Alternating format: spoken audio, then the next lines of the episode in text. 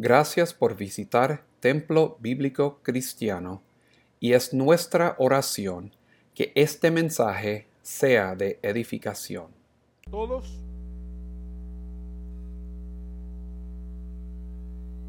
Estamos comenzando de nuevo, como quien dice del principio,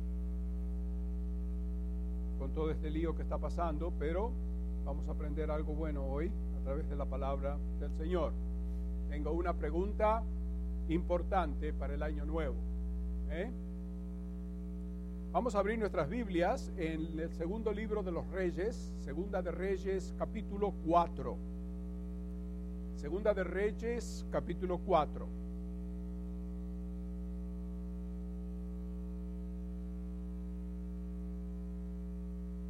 Cuando lleguen ahí al capítulo 4 de Segunda de Reyes, vayan conmigo al versículo 8. Esta es una historia de el profeta Eliseo. Eliseo era el discípulo de Elías. En los tiempos de Elías y Eliseo, como vamos a ver, eh, les voy a decir más tarde, eran tiempos que no eran fáciles. ¿eh?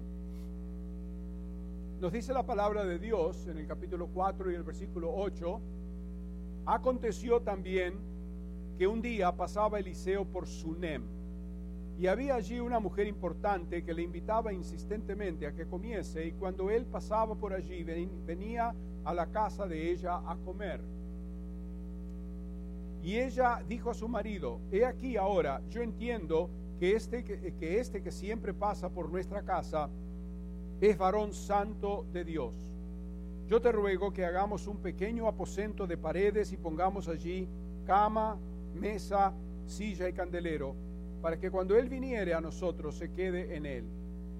Y aconteció que un día vino Él por allí y se quedó en aquel aposento y allí durmió. Entonces dijo a Giesí su criado, llama a esta tsunamita. Y cuando la llamó, vino ella delante de él. Dijo él, entonces a Giesí, dile, he aquí, tú has estado solícita por nosotros con todo este esmero. ¿Qué quieres que haga por ti? ¿necesitas que hable por ti al rey o al general del ejército? Y ella respondió, yo habito en medio de mi pueblo. Y él dijo, ¿qué pues haremos por ella? Y Giesí respondió, he aquí que ella no tiene hijo y su marido es viejo. Dijo entonces, llámala. Y él la llamó y ella se paró a la puerta. Y él le dijo, el año que viene por este tiempo abrazarás un hijo. Y ella dijo, no, Señor mío, varón de Dios, no hagas burla de tu sierva. Mas la mujer concibió y dio a luz un hijo el año siguiente, en el tiempo que Eliseo le había dicho. Y el niño creció, pero aconteció un día que vino a su padre, que estaba con los segadores, y dijo a su padre, ay mi cabeza, mi cabeza. Y el padre dijo a un criado, llévalo a su madre. Y habiéndole él tomado y traído a su madre, estuvo sentado en sus rodillas hasta el mediodía y murió. Ella entonces subió y lo puso sobre la cama del varón de Dios, y cerrando la puerta se salió. Llamando luego a su marido, le dijo, te ruego que envíes conmigo a alguno de los criados y una de las asnas, para que yo vaya corriendo al varón de Dios y regrese. Él dijo, ¿para qué vas a verle hoy? No es nueva luna ni día de reposo. Y ella respondió, paz. Después hizo en, en albardar el asna y dijo al criado, guía y anda, y no me hagas detener en el camino, sino cuando yo te dijere. Partió pues y vino al varón de Dios al monte Carmelo. Y cuando el varón de Dios la vio de lejos, dijo a su criado Giesi, he aquí la tsunamita. Te ruego que vayas ahora corriendo a recibirla y le digas, ¿te va bien a ti? ¿Le va bien a tu marido y a tu hijo? Y ella dijo, bien. Luego que llegó a donde estaba el varón de Dios en el monte, se asió de sus pies y se acercó Giesi para quitarla, pero el varón de Dios le dijo, déjala, porque su alma está en amargura. Y Jehová, me ha encubierto el motivo y no me lo ha revelado. Y ella dijo, pedí yo hijo a mi señor, no dije yo que no te burlases de mí? Entonces dijo él a Giesí, ciñe tus lomos y toma mi báculo en tu mano y ve. Si alguno te encontrare, no lo saludes, y si alguno te saludare, no le respondas, y pondrás mi báculo sobre el rostro del niño. Y dijo la madre del niño, vive Jehová, y vive tu alma, que no te dejaré. Él entonces se levantó y la siguió, y Giesí había ido delante de ellos, y había puesto el báculo sobre el rostro del niño, pero no tenía voz ni sentido y así se había vuelto para encontrar a Eliseo y se lo declaró diciendo, el niño no despierta. Y venido Eliseo a la casa, he aquí que el niño estaba muerto, tendido sobre su cama. Entrando él entonces cerró la puerta tras ambos y oró a Jehová. Después subió y se tendió sobre el niño, poniendo su boca sobre la boca de él, y sus ojos sobre sus ojos, y sus manos sobre las manos suyas. Así se tendió sobre él, y el cuerpo del niño entró en calor. Volviéndose luego, se paseó por la casa a una y otra parte y después subió y se tendió sobre él nuevamente y el niño estornudó siete veces y abrió sus ojos. Entonces llamó Giesi, llamó él a Giesi y le dijo, llama a esta tsunamita. Y él la llamó. Y entrando ella, él le dijo, toma tu hijo. Y así que ella entró, se echó a sus pies y se inclinó a tierra y después tomó a su hijo y salió. El Señor bendiga su palabra. Como dije, tenemos una pregunta importante para este nuevo año, ¿ok? Y la encontramos en este texto que acabamos de leer hoy. Esta historia, como dije antes, tiene lugar en el ministerio de Eliseo durante tiempos muy turbulentos. El profeta de Dios en sus viajes tenía que pasar muy a menudo por un lugar llamado Sunem, donde vivía una mujer de distinción, una mujer famosa quizás, de gran posición, creyente y sierva del Dios de Israel. Sunem es un lugar que está cerca del Monte Carmelo, en Galilea, en el norte de Israel. Ella recibió a Eliseo en su casa y debido a sus frecuentes viajes, ella construyó una habitación para él para poder acomodarlo. Eliseo mostró su gratitud a la mujer y ofreció hacer algo por ella. le dijo, ¿qué puedo hacer por ti? Su respuesta demostró la satisfacción y el contentamiento en su vida. Cuando él le dijo, ¿qué puedo yo hacer por ti? ¿Qué fue lo que ella respondió? yo vivo entre mi pueblo. En otras palabras, estoy contenta con mi situación. Eh, como dijo el apóstol Pablo, he, eh, encontrado en cualquier situación que me encuentre estar satisfecho. Y estaba en la cárcel cuando dijo eso. Entonces la pregunta que tengo, la primera pregunta es, ¿estás satisfecho con tu vida? ¿Es tu vida lo que debería ser para la gloria de Dios? El apóstol Pablo nos dice en 1 de Timoteo 6:6, gran ganancia es la piedad acompañada de contentamiento. Como cristianos tenemos que aprender a estar contentos, satisfechos con nuestra situación, no estar conformes muchas veces y darnos por vencidos ah, y no estar nunca satisfechos con la mediocridad, pero sí estar contentos y satisfechos no ser ingratos, sino ser gente que siempre nos estamos quejando que queremos más y más y más, como el mundo hace. El mundo tiene una, una hambre insaciable por más, más de esto, más de aquello, más de lo otro. Gente que me ha dicho a mí, yo quisiera tener un millón de dólares. Le digo, no, no quisieras tener un millón de dólares porque si tienes un millón de dólares vas a querer tener dos millones. Y cuando tengas dos millones vas a querer cuatro porque el ojo nunca se satisface. Pero como creyentes tenemos que aprender a estar, satisfechos.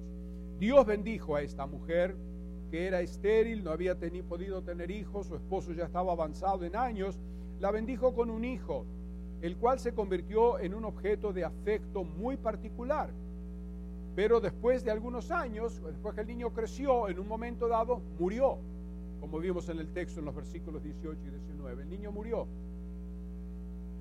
Y esto le causó mucha aflicción al ser su hijo arrebatado tan repentinamente de sus brazos. Ella de una vez, ¿qué, qué hizo?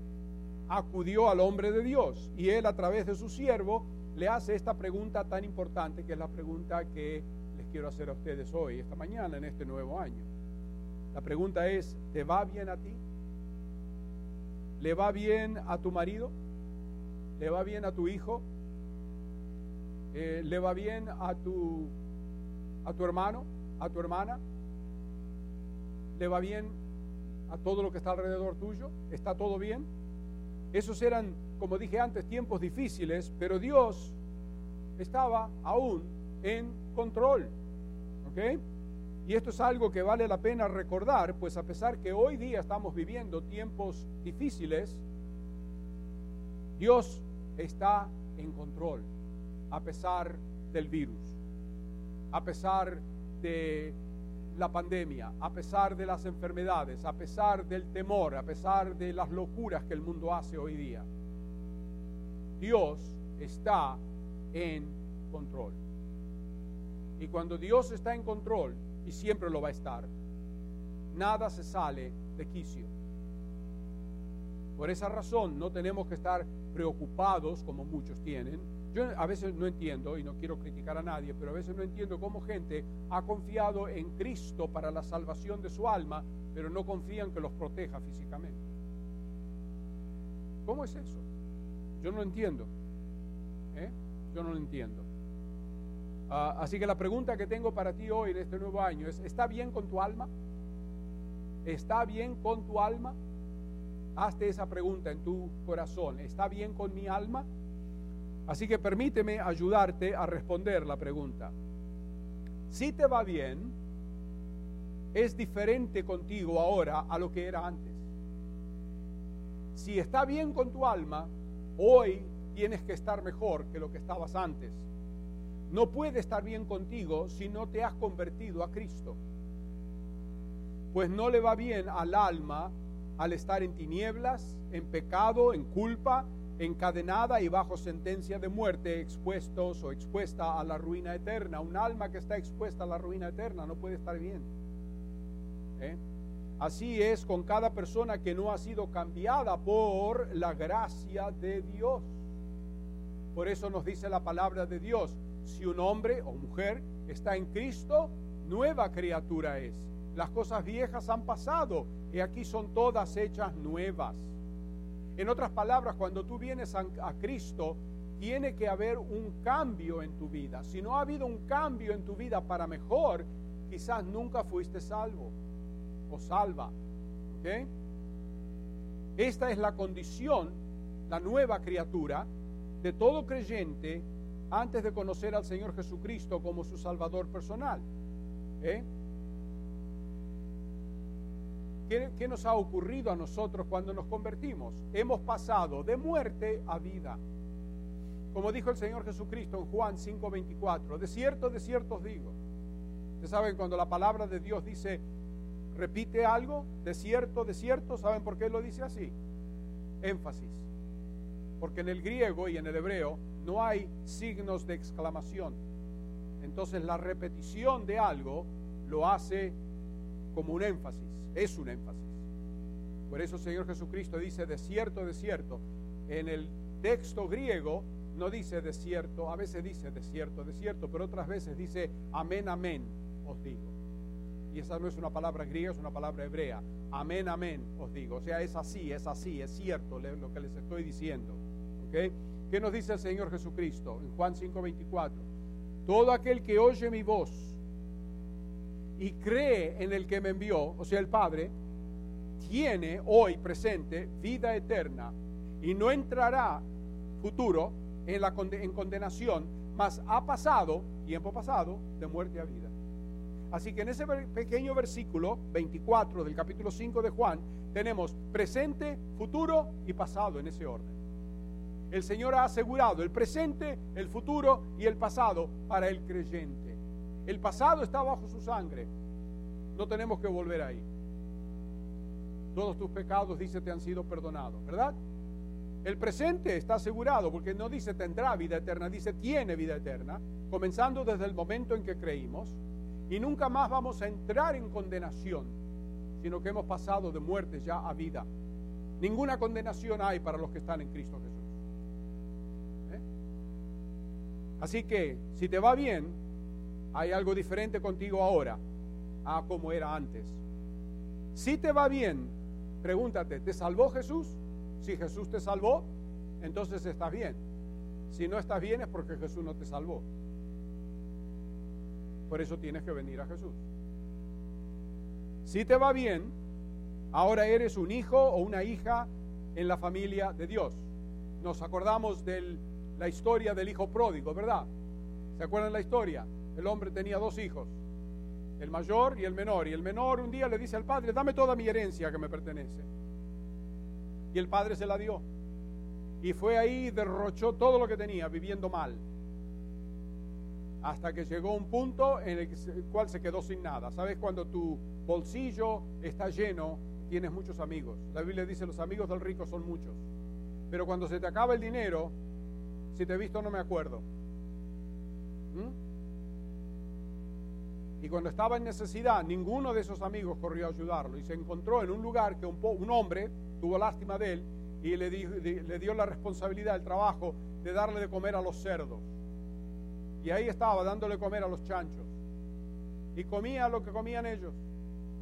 Y ahí es donde él llegó a su sentido cabal, volvió en sí y dijo, los sirvientes en la casa de mi padre viven mejor que yo aquí.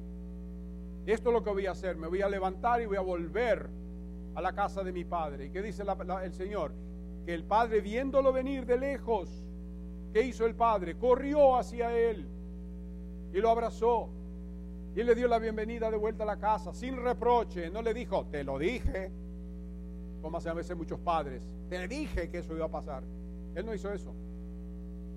Lo vistió, le puso la túnica y le puso el anillo en su dedo, el anillo de la reconciliación, lo restauró a su lugar de hijo. El héroe de la historia no es el hijo pródigo, el héroe de la historia es el padre. E inclusive no tendría que llamarse la historia del hijo pródigo, tendría que llamarse la historia de los dos hijos pródigos, porque ambos hijos eran pródigos. El que se fue y el que se quedó. Los dos eran egoístas. Pero el héroe es el padre. Y así el padre le da la bienvenida a toda persona que viene a él, a, su familia. Eh, así que vemos que todo creyente es hijo de Dios se asemeja a Dios, ama a Dios, teme a Dios y sirve a Dios. Un verdadero hijo de Dios hace todas esas cosas, se asemeja a Dios, se asemeja tu vida al Señor, ama a Dios. ¿Amas tú al Señor con todo tu corazón, toda tu mente, todas tus fuerzas? Teme a Dios. Temor de Jehová, principio de sabiduría. Sirve a Dios. ¿Le sirves al Señor? Así que si te va bien, entonces, tercero, tienes interés en la palabra de Dios y las preciosas promesas que hay en su palabra. La palabra de Dios está llena de sus promesas para todo el ser y para el tiempo y la eternidad, referente a toda posible condición, situación y circunstancia. La palabra de Dios lo tiene todo eso y más para cada, cada creyente. Porque esas promesas que el Señor nos da en su palabra aseguran toda bendición. ¿eh? Toda bendición. Por eso dice el apóstol Pablo en Efesios, dice, bendito sea el Dios y Padre de nuestro Señor Jesucristo, que nos bendijo con toda bendición espiritual en los lugares celestiales en Cristo. ¿Con cuánta bendición nos bendijo? Toda. ¿Y en dónde?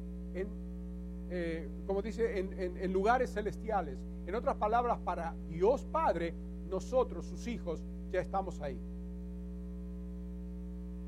No lo vemos eso todavía porque nosotros todavía vivimos en el factor tiempo. Pero para Dios ya estamos ahí. ¿Eh? Toda bendición.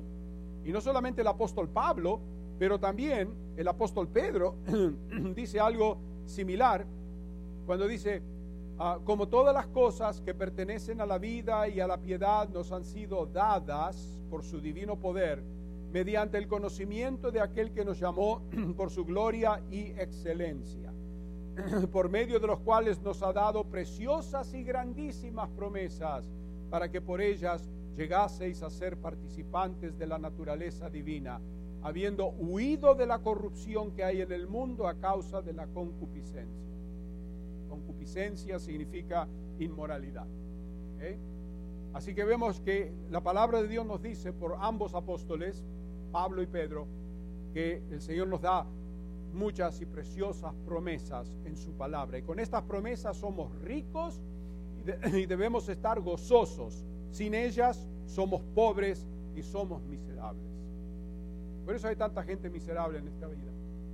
Y inclusive en las iglesias a veces hay gente miserable. ¿Por qué? Porque no reclaman las promesas de Dios.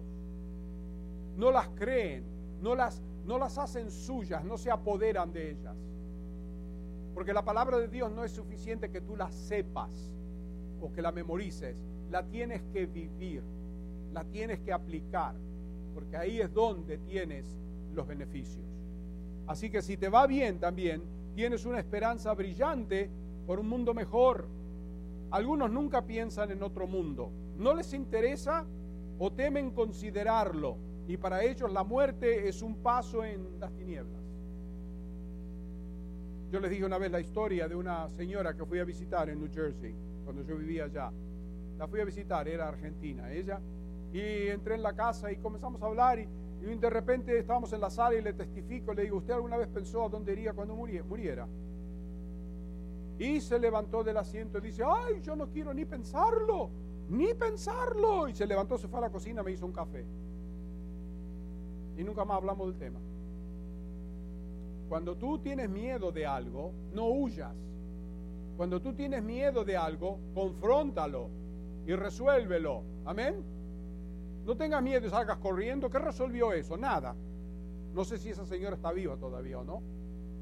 Estaba avanzada en años, no sé, puede que esté viva todavía, pero el punto es que no quiso. No quiso. ¿Por qué? O por temor o por falta de interés. Y saben que la gente a veces disfraza la falta de interés con todo tipo de excusas. El creyente sabe por fe en la palabra de Dios que hay un mundo mejor. No como aquellos que creían a principios del siglo, antes de la Primera Guerra Mundial, que el mundo se iba a ir poniendo mejor y mejor y mejor y mejor y mejor hasta el punto que se iba a establecer el reino del Señor en la tierra. Pero el problema es que se olvidaron los versículos que dicen que en los postreros días las cosas se van a poner peor y peor y peor y peor. Y lo estamos viendo. ¿Eh? Lo estamos viendo. Esta iglesia tendría que estar llena de gente. Todos los domingos. La solución está en el Señor, no está en el mundo. ¿Eh? El creyente sabe por fe en la palabra de Dios que hay un mundo mejor y se comporta de acuerdo con las promesas, la dirección y la instrucción de Dios, abrazando la promesa de su gracia y mira hacia adelante, confiando no en sí mismo, sino confiando en Dios y su palabra. El apóstol Pablo otra vez nos dice, esta vez en la epístola de Tito, porque dice, la gracia de Dios se ha manifestado para salvación a todos los hombres, enseñándonos que, renunciando a la impiedad y a los deseos mundanos, vivamos en este siglo sobria, justa y piadosamente, aguardando la esperanza bienaventurada y la manifestación gloriosa de nuestro gran Dios y Salvador Jesucristo. Estaba hablando hoy con una persona ah, después del primer servicio y le digo, mira, el Señor viene, porque si nos dijo, vengo en breve, dos mil años atrás, ¿cuánto más breve es ahora? Si dos mil años atrás los apóstoles y los creyentes creían que estaban viviendo los días postreros, nosotros estamos viviendo en los minutos postreros, quizás segundos postreros. El Señor puede que venga bien rápido, bien rápido, más rápido de lo que creemos. Y Él hizo la pregunta al Señor, cuando el Hijo del Hombre vuelva, hallaré fidelidad? Porque vemos la tendencia, como nos dice la Biblia, el Nuevo Testamento, que cada día que pasa, cuanto más nos vamos acercando al fin, menos y menos gente cree.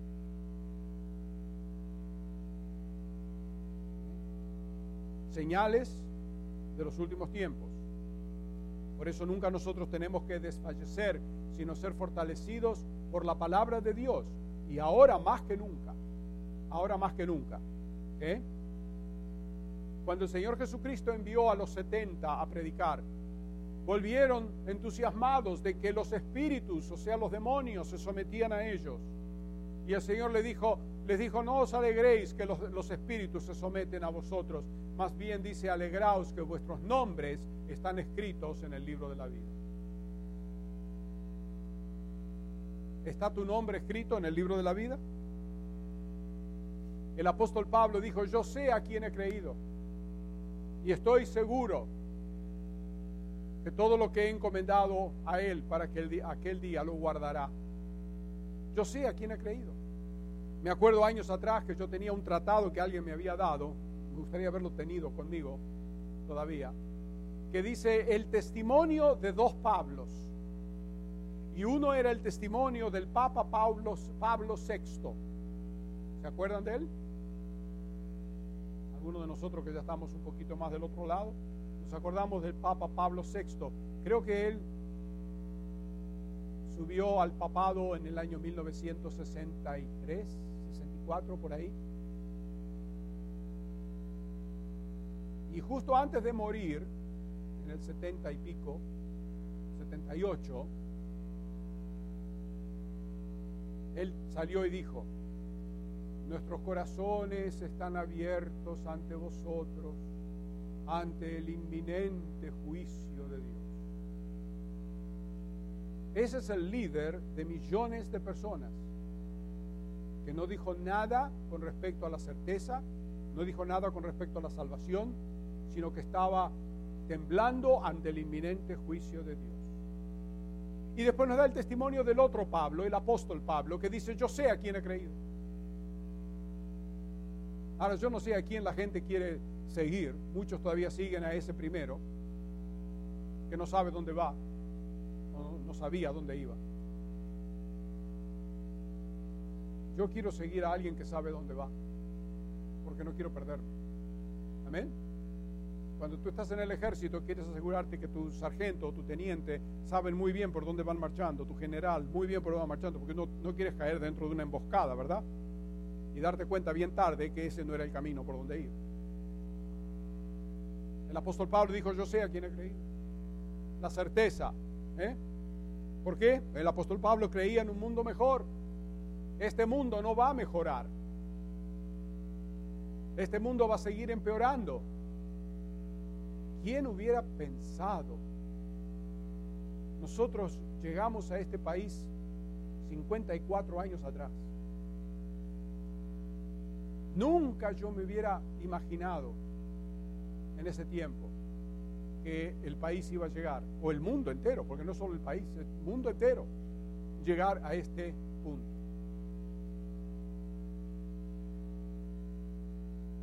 Pero ¿saben qué? A pesar de todo lo negativo que está pasando, Dios todavía está en control. ¿Eh? Así que si te va bien, estás glorificando a Dios en el mundo. No le puede ir bien a gente como Caín. Caín fue el primer homicida, el primer hombre que fue al infierno, Caín. ¿Eh? Como nos dice el apóstol Juan en primera de Juan, no como Caín que mató a su hermano. ¿Y por qué lo mató? Porque sus obras eran buenas y las de él eran malas. El impío Caín era, dice, dice, él era hijo del maligno. Bien claro. Eh, Caín era el hombre natural, el hombre físico. Abel era el hombre espiritual. A, una, a, una, a gente como Caín no le puede ir bien. Con aquellos que no hacen el bien. Y no bendicen a otros, pensando solo en ellos mismos, como esta sociedad hoy día, que primero yo, después yo, siempre yo. ¿Eh? Esa es la gente más insegura y más miserable, más baja que hay en la, en la tierra. Cuán diferente al Espíritu del Señor Jesucristo. Amén. Debemos hacer el bien, no para ser salvos, sino porque somos salvos cuidar de otros y sobre todo cuidar del nombre de Dios, dándole gloria con nuestras vidas. Si te va bien, entonces estarás activo en las cosas que pertenecen al reino de Dios y su justicia, estando activo, siendo útil, generoso y envuelto no en cosas terrenales, sino cosas celestiales. Como nos dice Juan en la primera epístola también, no améis al mundo ni las cosas que están en el mundo si alguna persona ama el mundo, el amor del Padre no está en él, porque todo lo que está en el mundo, el deseo de los ojos, el deseo de la carne y la vanagloria de la vida, no son del Padre, sino que son del mundo y el mundo pasa y todos sus deseos, pero aquel que hace la voluntad de Dios permanece para siempre. Solemne advertencia, ¿verdad? Así que si te va bien, vas a estar glorificando al Señor en el mundo. Así que Permítanme, antes de, terminar, permítame estimularles a todos ustedes aquí presentes. Tú que confiesas a Cristo, eres salvo, eres salva, ¿te va bien? ¿Te va bien? ¿Está en paz tu conciencia? Cuando estás solo o sola, ¿estás bien? ¿Hay paz?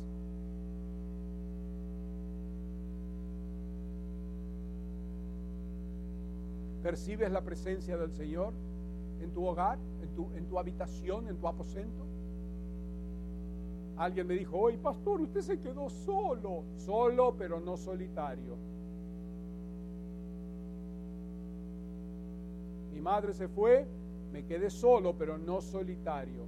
¿Por qué? Porque el Señor está siempre conmigo.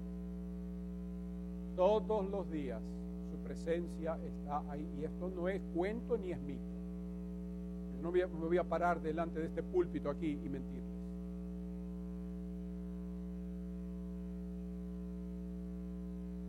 ¿Cuántos años hace que la conozco, hermana Leonor? Desde el 84, ¿verdad? ¿Cuántos años hace que la conozco? Desde el 84. ¿Cuántos años son esos?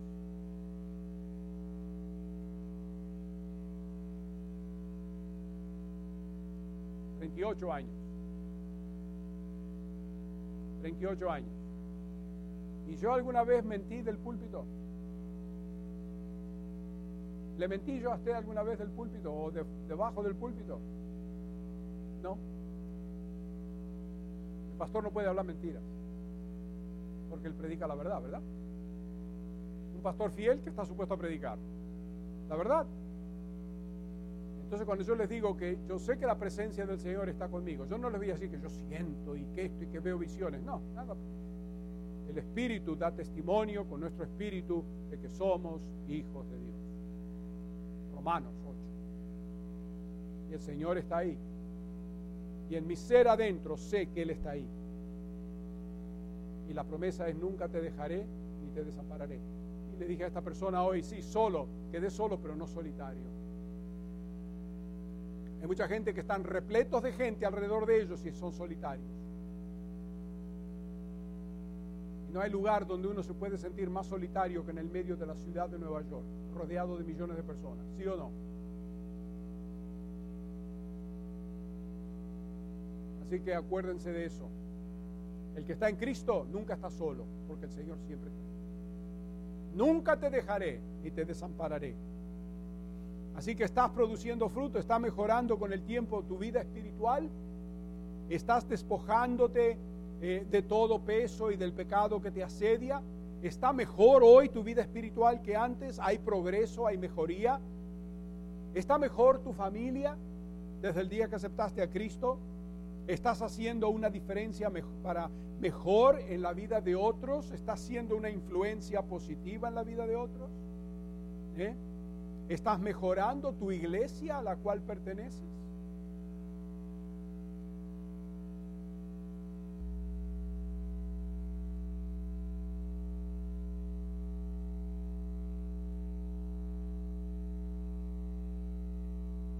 Padre y madre, ¿te va bien a ti? Todos aquí adentro, casi todos creo que son padres o madres, casi todos. Y si no son padres o madres de hijos físicos, algunos somos padres o madres de hijos espirituales. Padre, madre, ¿te va bien a ti? ¿Tienes un muro fuerte, impregnable alrededor de tu familia? ¿Es Dios tu defensa? ¿Tienes su bendición en tu hogar, familia e hijos? ¿Es Dios el gobernador supremo de tu hogar? ¿Oras con tu familia? Padre, madre, ¿te va bien a ti? Ancianos, ¿les va bien a ustedes? A medida que el hombre exterior decae, y todos experimentamos eso, ¿sí o no? A medida que los años pasan, el hombre exterior decae. Yo lo escuchaba eso cuando era joven y lo oía y decía, sí, es verdad, pero no es una cosa es oírlo, otra cosa es sentirlo. Se está renovando, sin embargo, el hombre interior en ti. ¿Traes fruto en tu vejez? ¿Cómo es tu conducta, tu experiencia, influencia hacia otros? ¿Estás eh, madurando para el cielo? ¿Estás navegando cerca de las costas de la gloria? ¿Miras hacia adelante o estás mirando solo hacia atrás? ¿Anciano? ¿Te va bien?